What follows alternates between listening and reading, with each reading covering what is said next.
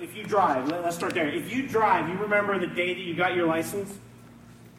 None of you. Okay, maybe some of you. All right. But it was an exciting day because, you know, in one sense, you had this sense of freedom and liberation, didn't you? And then there was another sense that you had this huge responsibility, right? So uh, in my driving experience, I've had several tickets and several accidents, and but there, I always, if I remember taking that driver's test, you had to do the in-house, like we used to have kids, we used to have uh, driver's ed in school. Okay? So you're like, uh, okay. So anyway, we had it in school and then we did it on the road. So there were things that I learned. And then all of a sudden I became a parent and then I had to teach my child how to drive. So it's one thing to drive, but it's another thing to teach someone else how to drive. Are you with me? Maybe none of you have done that yet, but if you have, uh, if, if you were my daughter, you would probably say, I would never ask my dad to teach me to drive again. We should have done driving school. Uh, because I was more like the tense when I was always slamming my foot in the passenger side or grabbing the wheel. Don't tell folks I did that. But um, the reason I share that with you is because when we look at this passage of Scripture today in Psalm 78, we're going to be looking at something that was passed on from generation to generation. Now, mind you, I had, I had to do my learning of how to drive, and then I passed it on to my daughter. Now, she had the same type of education with the books and, and learning uh, the, the in class, if you want to call it, but then it was actually me having to teach her. Which would you rather do? Would you rather be just the one to do it or to teach it? You know, who knows? There may be some teachers in here, but when we look at this passage, the writer is going to be talking about there is something so important that we need to learn to pass on to the next generation. And so the message today is simply called Pass It On. And so we're going to look here at Psalm 78, and we're going to get there in just a second. But in our outlines this morning, here's what I want to, to communicate to you today is that as a follower of Jesus, we have the privilege to broadcast God's story.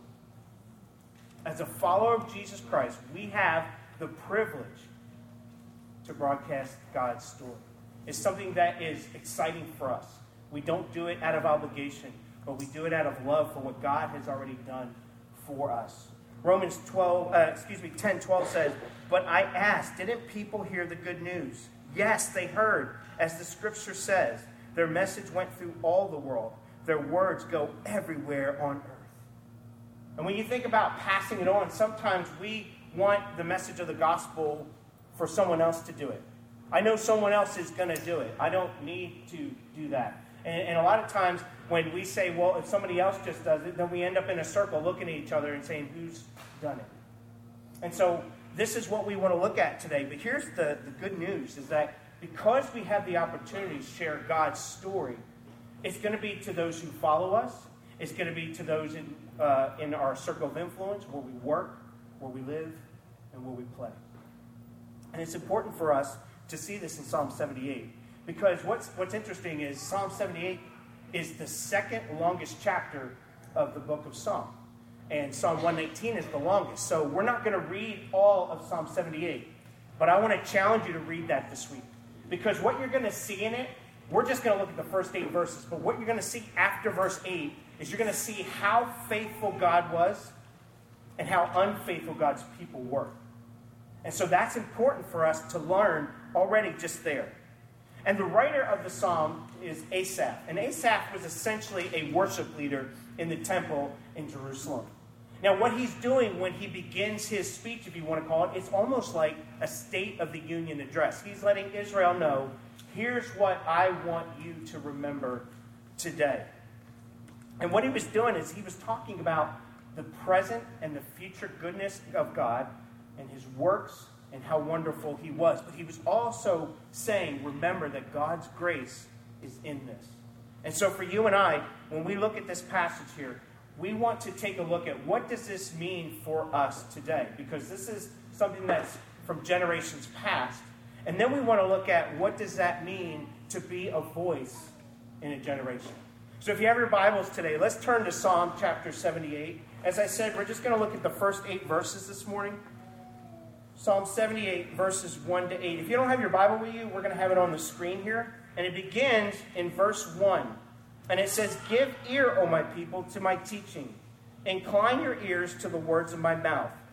I will open my mouth in a parable, and I will utter dark sayings from of old, things that we have heard and known that our fathers have told us.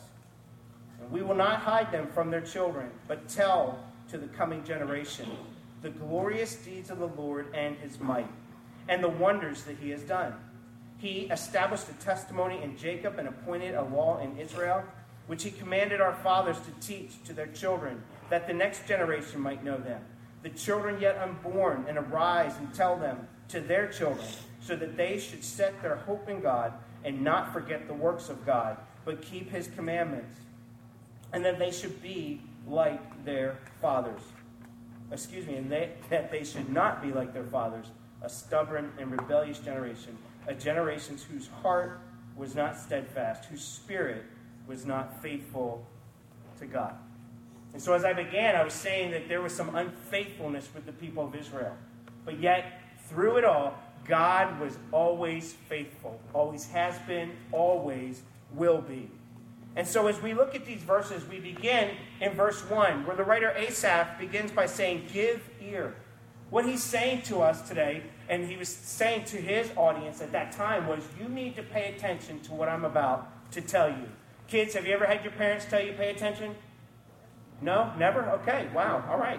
But, well, they do, okay? So I remember that happened to me. And when I would get in trouble, it was Jeffrey Scott, okay? That's when I knew I was in trouble.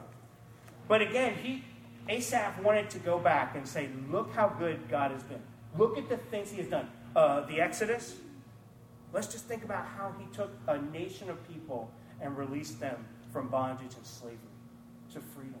Think about that. And look how wonderful he is in our lives. And see, Asaph is reminding the people, he said, this is, again, this is coming from the past. This is something that is a heritage of ours. We don't need to forget this.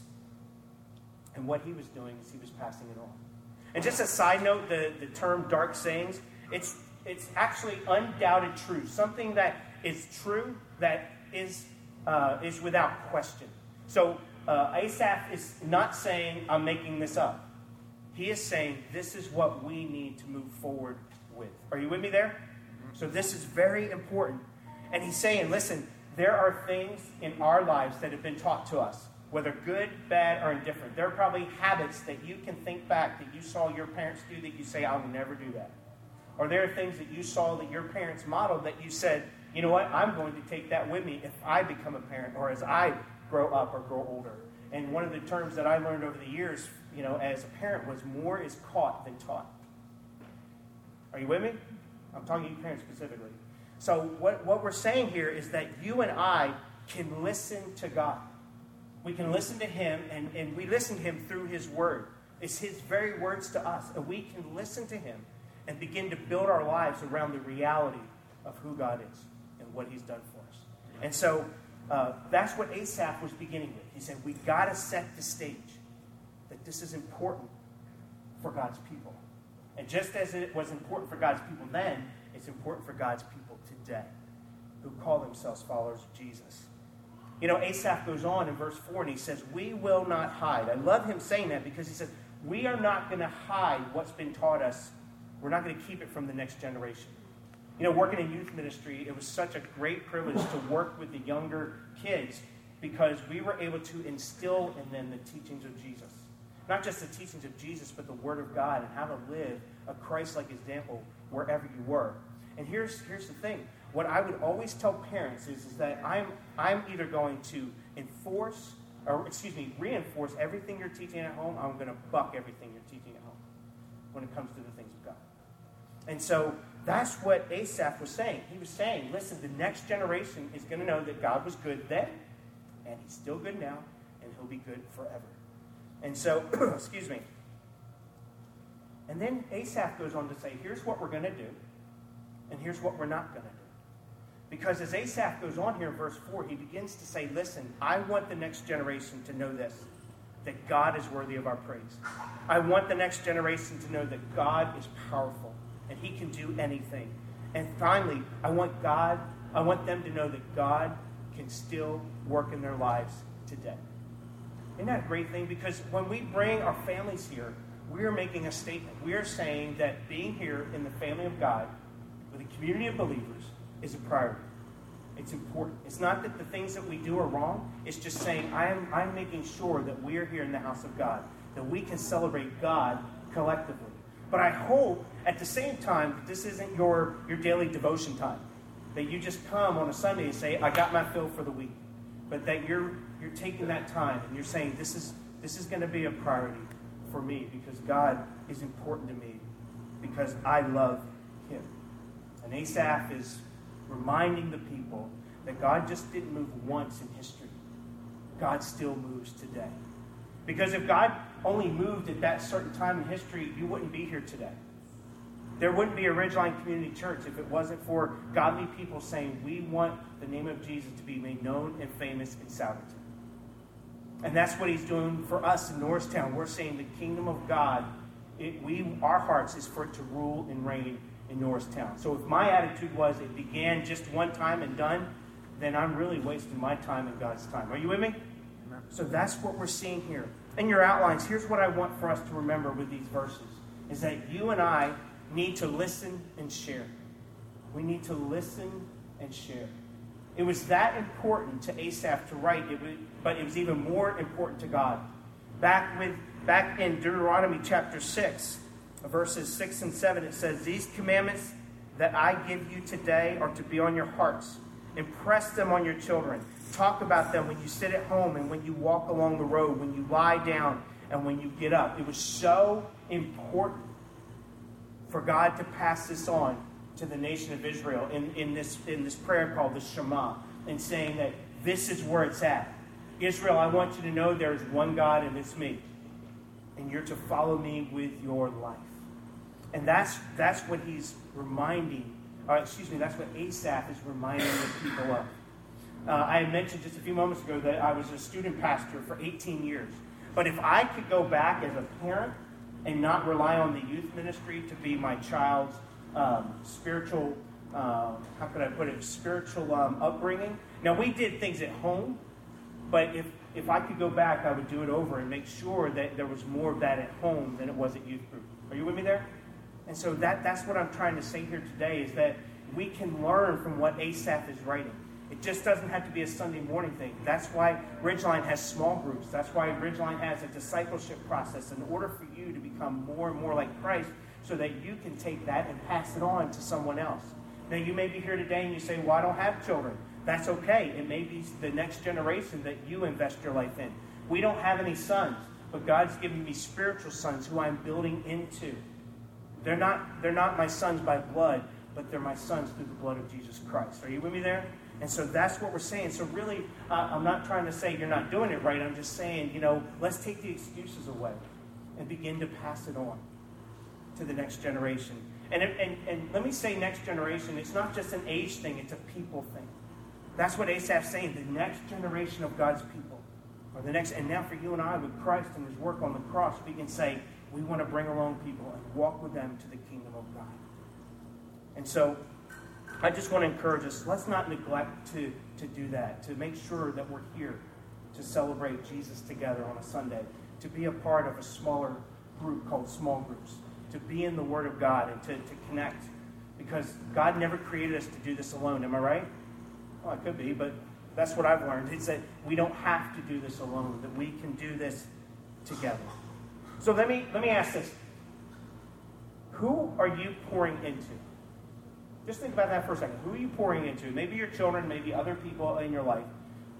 So who are you pouring into? The second is this, is that who is pouring into you? So for, for my life, um, if, if I did this whole church planting thing or being a father or, or a godly husband on my own, I'd be in trouble and my family would be in trouble. And so what I have is I have someone older than me in my life speaking truth into my life, who's wiser than me, who, who has a little bit more years on me. And then I also have those who are younger than me that I could pour into them.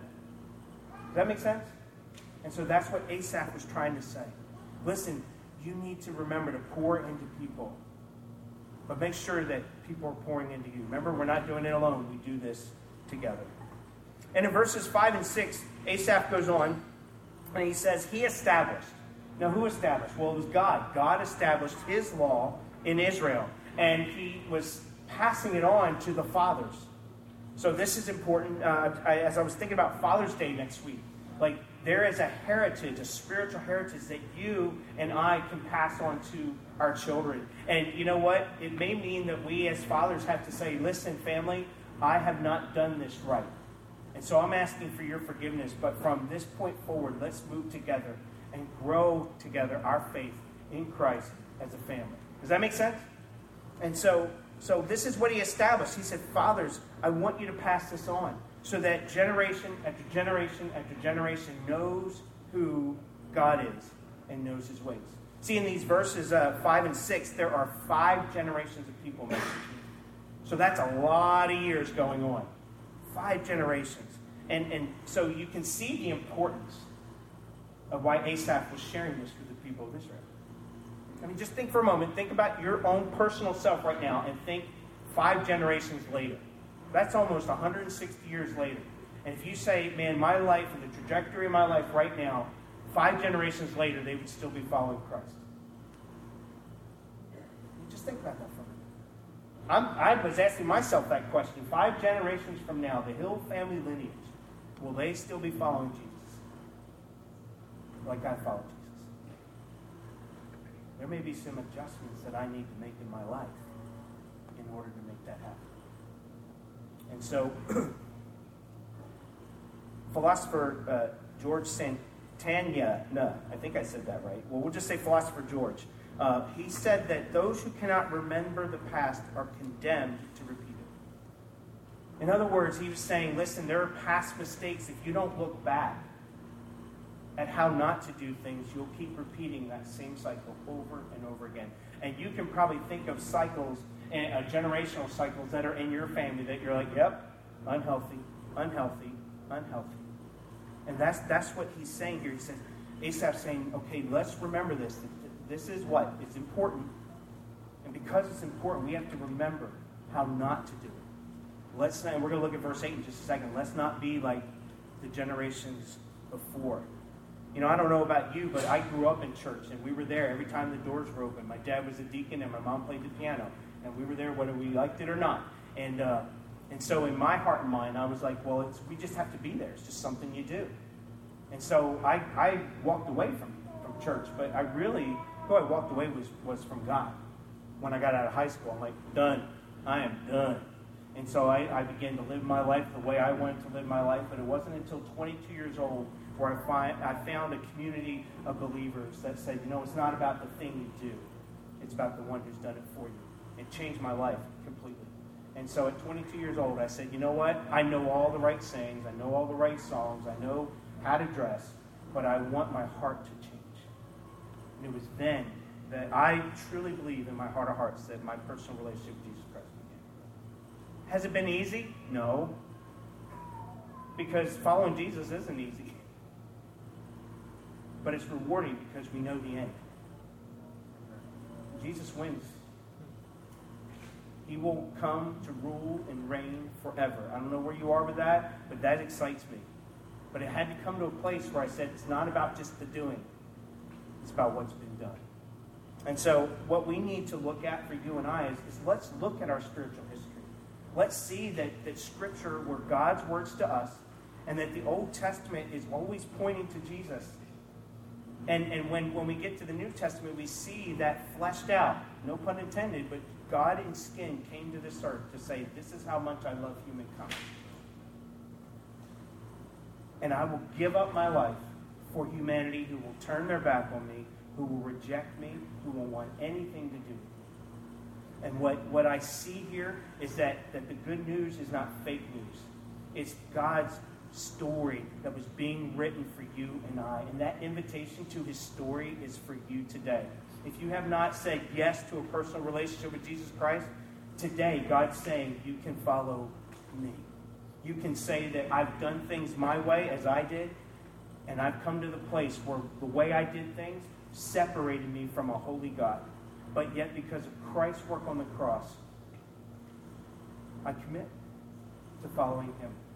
And if that's where you are today, I would love for you to talk to Gibson or myself about what it looks like to have a personal relationship with Jesus Christ.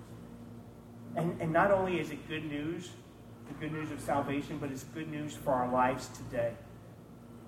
because there are things that each and every one of us are dealing with today.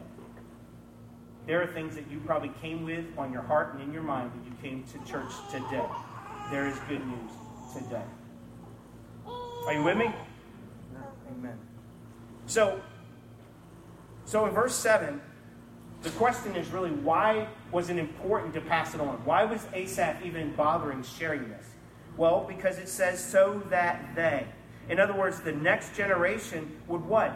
Put their hope in God. They wouldn't put their hope in a group of people. They wouldn't put their hope in God and the next thing that was going to happen. It was that they were putting their hope in the one true God who can set them free. And again, he goes on to remind them remember what's been done and don't forget it. You know, probably many of you here today probably have family stories that you share, don't you? None of you? Okay. Maybe some of you. But, you know, I would remember my mom would say, You remember this person? No. No, you remember this person on our block? No. But she would always tell the story anyway, whether I remembered it or not. But, but we have family stories, we have memories of what our lives and our childhood were like, or, or whatever that may look like for you. But this is, again, what Asaph is saying. I'm telling you this so that the next group of people will say, It's in God. Now, for you and I, it's in the hope of the person of Jesus. Isn't that beautiful?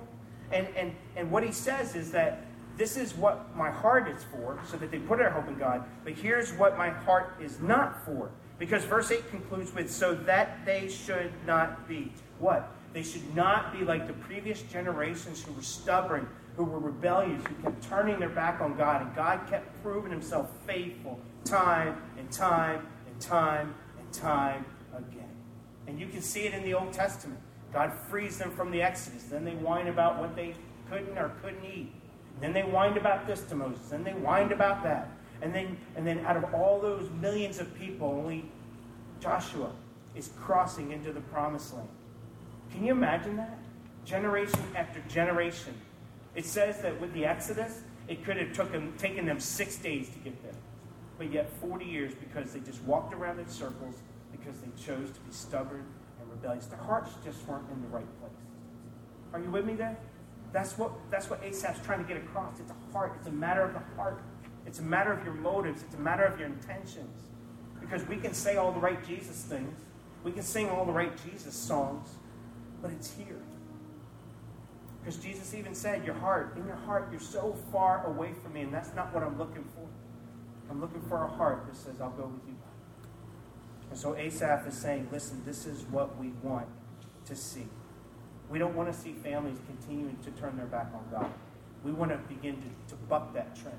We want to begin to say, let's, let's see what God can do if we truly allow Him to work. And that's our prayer for Redemption 1010. We're praying that the next gen, in other words, the next young couples, the next young families, how can we get them to go from a life that they say, this is all we've ever known, and it's just hopeless, to a place of hope in Jesus to a place where they say, I'm going to love my family. I'm not going to walk away from my family. I'm going to choose to do right when everybody else is choosing to do what's normal. That's not normal. God never intended us to have a life that was so broken and, and far away from Him. And so that's for you and I. And, and I hope and pray that that's your prayer for your circle fluence as well. Because Asaph was reminding the people that the generations before us, when it got hard, they turned and run. There was only a few that would say, I'll stand for the living God. And you can see that throughout the Old Testament. I mean, David is a prime example. You're making fun of my God. Everybody else in this army is, is copping out, but I will go and face him. So you so you with me there? That's that's that's Asaph's heart desire. That's my heart's desire, not just for Redemption 1010, but for my family, for the church, the church with a big C that we can move forward together and be people who continue to say, It's in Jesus that I'm alive. And so, with these verses in your outline, I want you to, to put this down know and remember. To know and remember. 1 Peter 1, beginning of verse 18, says, You know that in the past you were living in a worthless way, a way passed down from the people who lived before you but you were saved from that useless life. That's an amen right there. And uh, you were bought not with something that ruins like gold or silver, but the precious blood of Christ, who is like the pure and perfect Lamb. Isn't that great? Even Peter in the New Testament is reminding us you used to live this way, but now because of the grace of God and, and Christ's work on the cross, we can live in true freedom. We can say each time that we're tempted to just go back to how we were, that's not who I am anymore. And it's the Spirit of God who resides in us that gives us the power to live for Him. And it's when we begin to live in the Spirit, in the flow of the Spirit, rather than in the flow of ourselves. Because we're going to have it. And you may say, well, why do I keep ending up this way? Because we choose to live for self. That's what Asaph was saying. The previous generations lived for self, but let's let the next generations know to live for God. Not going to be easy, but it will be rewarding. And God will bless us for our faithfulness and our obedience. I remember when we, we went and church planted in, in Toronto, and our pastor said to us, he said, listen, God is more concerned with our obedience than our comfort. And, and why I share that with us is because wherever you are in your spiritual journey, whether you're an adult, whether you're retired, whether you're just getting out of school, it doesn't matter. God is looking for us to be obedient. He's given us what we need for life and godliness. We know these things, but it's what we do with them. I used to tell my kids what you say and what you do are two different things. And God will remind me, Jeff, what you say and what you do are two different things. And so we want to live that life that says, I want to be remembered for this. You know, what are the, you know, I think about the, the generation, our, well, I'll just say our culture today. What do we want to be remembered for? And, and so, do we want to be remembered for being tech nuts? Do we want to be remembered for fidget spinners? Do we want to be remembered for Snapchat? I mean, this is what the next generations are going to see. Not saying these things are wrong in and of themselves, but what do we want to be remembered for? Do we want to be remembered that, you know, we showed up to church every once in a while? Or do we want to be remembered that no matter what, this individual loved God with everything that they are? Whether they were a believer or a non believer. If people were to say something about your life five years from now, what would they say about you? How would you be remembered? Because these are the things that we're going to be known for. I'm guilty. I don't do the fidget spinner thing or Snapchat, but you know. But what I'm trying to say is, is that just as Asaph said, generation, let's get this right for once. Let's move forward with God. I am saying to you today, let's move forward with Jesus. Let's follow him with our lives. Let's choose to say yes no matter what. And so I began by asking the question when it comes to passing it on how do I become a voice in a generation? How do I become a voice in a generation?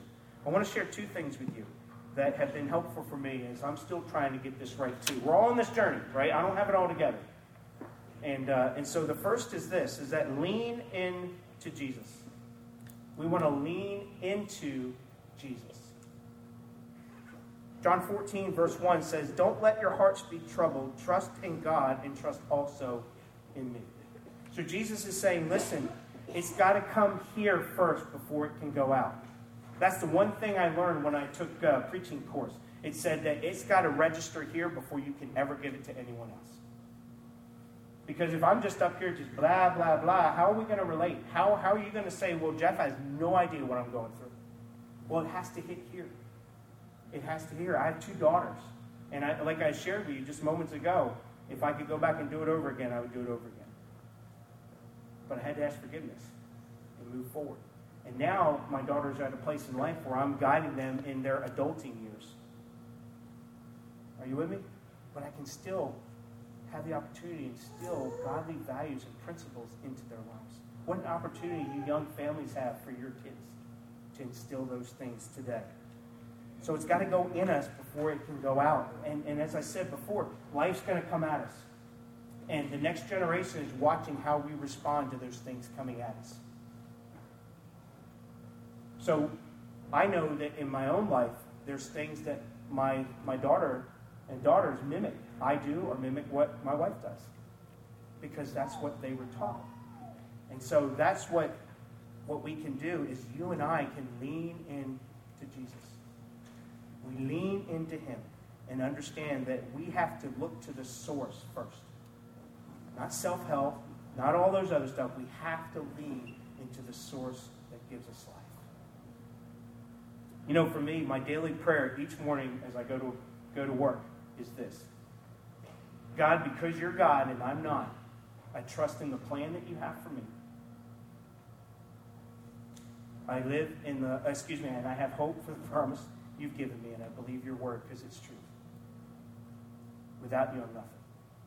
And why do I share that with you? Because I have to lean into Jesus every day. Every day. I'm not saying that, you know, you have to have a daily prayer, but that's just something I was challenged with by the generation before me to do. And so, so again, let's remember, lean into him because he's the one that's going to hold us together. And the promise he gives us, I will be with you until the end of this age. He's not going to leave you. He's not going to forget you. He's going to be with you always. Isn't that beautiful to know that truth? Well, if we lean into Jesus to become a voice in a generation, the second is this we want to live out Jesus. We lean into Jesus and we live out Jesus. Why? Because it's a process of inside out. It's an inside out process and transformation. When we live out Jesus, here's a truth that we can lean into. Romans 8:31 says, "What shall we say about such wonderful things as these? If God is for us, who can ever be against us? Nothing can take us away from the love of God. Nothing. You know, it goes on to say height, death, angels, demons, it doesn't matter. We cannot be taken away from the love of God Christ Jesus. Isn't that beautiful? Amen. That's so beautiful. And and what I love is is and I shared this a few moments ago, but I want to remind us, don't buy into the the notion that following Christ is just easy. Once I come to Jesus, everything's going to be fine. No, everything's not going to be fine. As I disciple the younger guys in my life, they, they'll come to me and say, Why is this still going on? I say, What's the difference between you then and now? Christ is in my life now. I said, There's the difference. And that's all the difference you need to remember. That you can walk through this life with Christ. Because when it was before, you always decided to do things your way, and you thought you knew all the answers, and now you have the answer. Again, going back to the source. That's, that's what's different. And, and, it's, and it's not just, yeah, I have Jesus. No, it's here to say, He is my Jesus. He is my King. He is my Lord. He is my Savior. And I want to live for Him. You know, one of the things, uh, Elijah is going to help me here. I've asked him to do something really hard today. I've asked him to do some cartwheels up front. No, I didn't, Elijah. Come on up, bud. So, why I, if you can hold this rubber band, you can face everybody. You can even smile if you want. Don't be nervous. They know you. Um, and why I have him hold this rubber band, can you stretch it as far as you can? So just, it, just for a moment, when we talk about living out Jesus, right? If this rubber band represented eternity, think about that for a second. This rubber band represents eternity because as followers of Christ, we will celebrate Jesus forever when he comes and returns.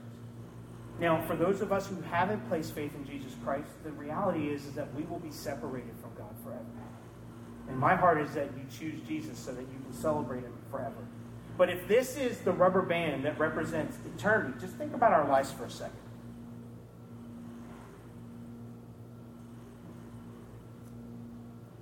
Think about that for a second. Probably some of you are like, I can't even see that. Well, that's the point.